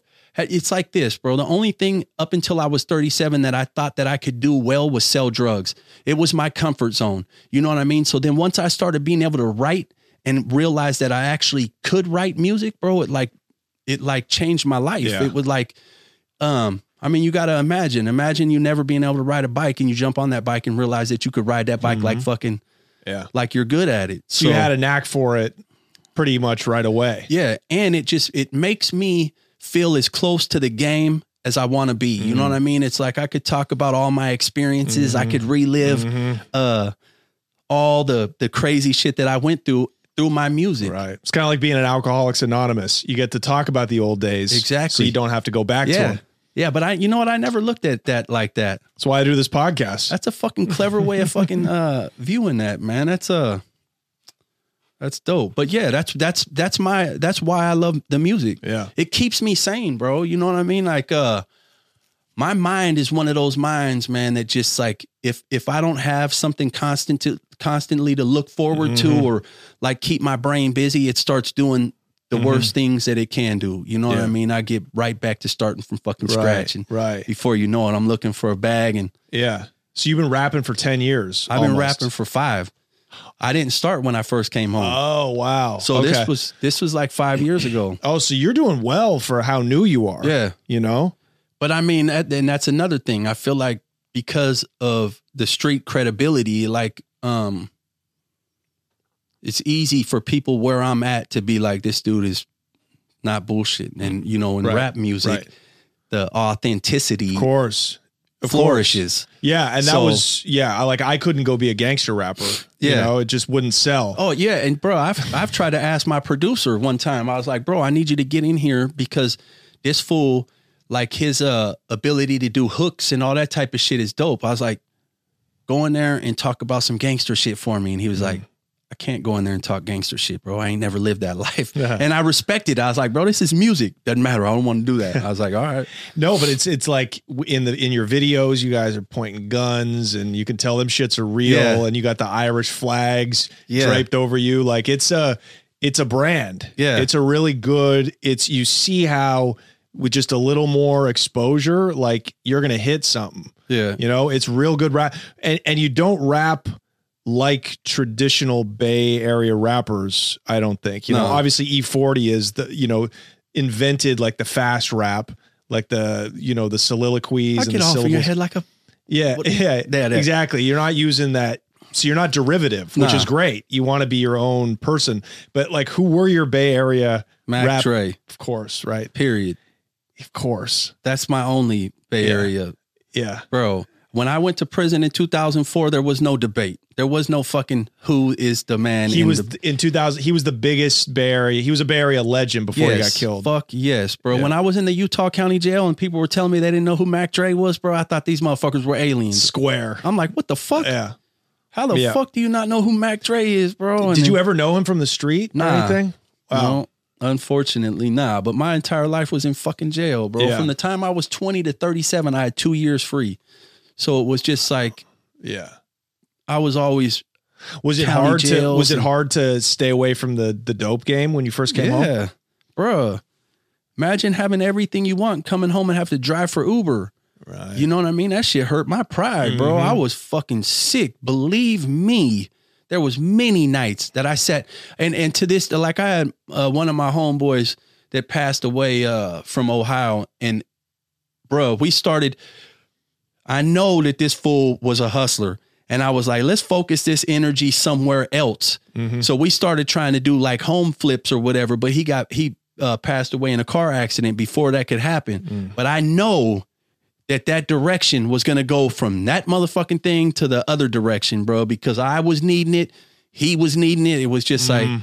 we was starving for for that that hustle. Yeah. So I mean, bro, there was it was every night when I came home for the first two or three years, I wanted to sell drugs, Yeah. bro. And you're in the perfect environment for it. You're back in your old fu- yeah. squalor. But but the, th- this was my first time coming home, bro, where everybody wasn't selling drugs. You know what I So mean? what my, had changed? My my brother was uh working in the refineries. My sister was doing teeth. So it wasn't like previous. So like it's hard to come home and do right when you come home and everybody's doing wrong. Mm-hmm. You know what I mean? What are you gonna do? You're seeing everybody have Right. money and Yeah. doing whatever the fuck they want, and Yeah. you're getting up at five in the morning, going to work every fucking day, struggling. Mm-hmm. So what do you think was different? Do you think it's because everybody used to my roll kids, with? Ah, right. my kids, bro, my son Matthew, bro, I'd, I'd lay in there and I'd be like, man, how am I gonna do this if I go to fucking jail and I gotta like raise this kid? And I knew that they wanted me. You know what I mean? My probation officer made it clear. He's like, bro, we're gonna watch you for the rest of your fucking life just because of the amount of drugs you got busted with. It's just gonna there is always gonna be that constant. So it was like, how do I do this? How do I tell my homeboy, okay, I'm gonna get a burner burner phone? And I don't know. It was just like, but laying in bed at night, bro, I thought about my son. I was like, I don't I don't want to be away from this little rascal mm-hmm, ever. And mm-hmm. this is gonna keep me away for forever. And the next mm-hmm. time it ain't gonna be like, oh, let's try to figure out a way to give you 150 months because the traffic law was fucked up. It, it was Yeah. Yeah. It was like you turn yourself around like your own father turned himself around. yeah, exactly. For my kids, bro. Do you think your mom being gone helps Yeah. keep you away from the game? bro. So when I got to the halfway house, I didn't know how to use the cell phone, like the map quest thing or whatever. Mm-hmm. Uh, we was still on the Nextel shit in 2004. Hit Yep. where you at or whatever Yeah. the fuck it was. So I go, they give me these little directions on how to get to the the meetings I have to go to, and I got lost. So I'm downtown, mad as mad and hornet, bro. And I called my sister. I said, I'm fucking done with this shit. I, I don't know how to ride public transportation. You know, I don't know how to to do any of this shit, and I'm I'm over it. I don't want to do this no more. And I know that if my mom was home, my mom wouldn't have been like, call Clint, my my sister's husband. And I call my my sister's husband. He's like, bro, you got fucking directions on your phone. Relax. it's not that serious. He's like, call the drug counselor and and explain the uh-huh. situation. And uh, but I, bruh, and this was like two weeks in, two weeks of being free, and I was like, nah, I don't want to do this no more. Wow. So if my mom would have been home, bro, I think it would have been different. Yeah. Unfortunately, and Right. I, I don't want to like make my mom out to. My mom was a beautiful person, bro. Took in people. She was just uh. My mom had a good heart, but she like my dad. My dad corrupted that woman's mind, and she just ran with it. What happened to your mom's old gang, her old people that you used to see growing up? Uh, fuck, man, they all passed away, like Or locked up? or locked up. Yeah. Did you see anybody around you get life? Oh yeah, my cousin got life. Um, bro, all like yeah, all kinds of people I grew up around are spending their whole lives in prison. over murders. Murders, yeah. Um, what is rodeo like today?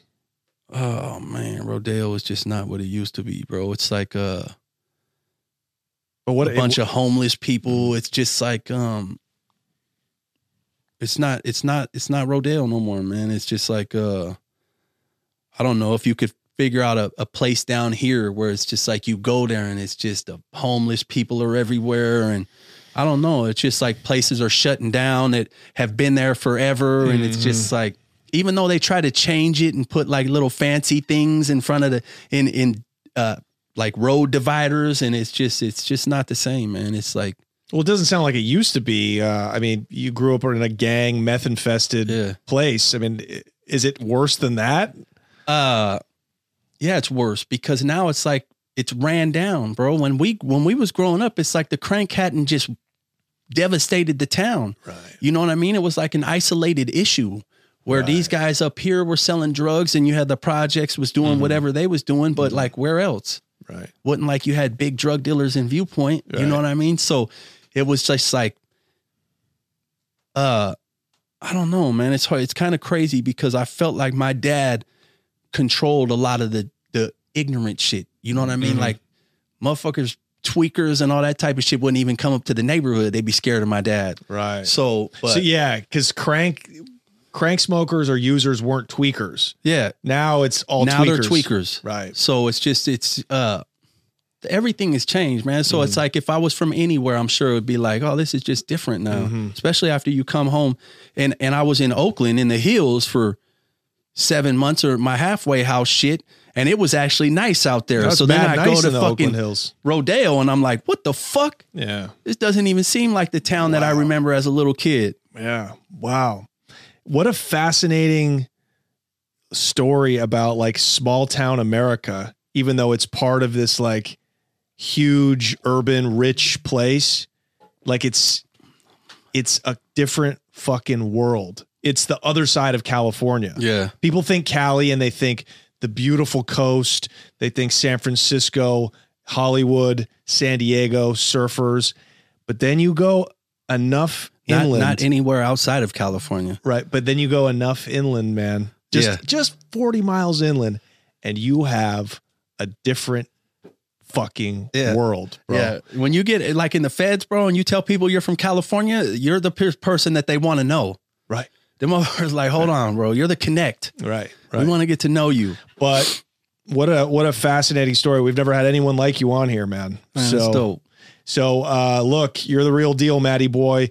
Uh shout yourself out, tell the people where they can go find your music. Man, look for me, Matty Boy everywhere. Uh on some of the social medias, it's like Matty Boy 417 because Matty Boy's already taken, but like streaming, YouTube, everything, it's Matty Boy. Hell yeah, dude. That's what's up. Are you are you are you play live shows? Yeah, I just did my uh like the biggest live show I I've done so far like a month ago, but it's kind of hard, bro. Like my my uh following and the majority of everybody else's following in the hip hop community is kind of uh it's kind of different. You know what I mean? I got a bunch of fucking crazy white boy bikers and all this Yeah. shit coming to the show. It's Well, like, look, that's the niche. So just start from there, right? Yeah. Like, like that's how all the Bay Area rappers, you know, Too Short was selling out, you know, Hell tapes out of his trunk. yeah. So you just got to get that E40 feature, man. we got to figure out how to do that. I see, I see that one cat had the 49ers anthem song. Oh man, bro, that shit blew up Right? too. My homeboy is the one that recorded that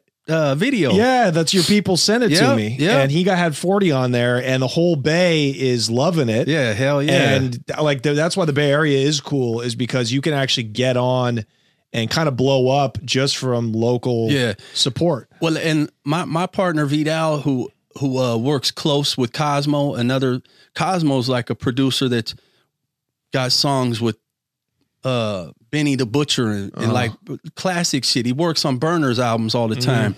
So I I've I've got like associated with certain people like that through Yeah. other people. And you know, I think I think in the, the Bay Area my name is vibing right now. So it it, Yeah. it ain't gonna be too long before Keep pushing, man. Yeah, hell yeah. Fucking, that's dope. All right, Matty boy. Well, we're gonna switch over, uh, talk on the Patreon for a little bit, and then get you out of here. Uh, but it was a pleasure. Yeah, likewise, man. Thank I you, brother. good time. Hell yeah, me too. Peace out, guys.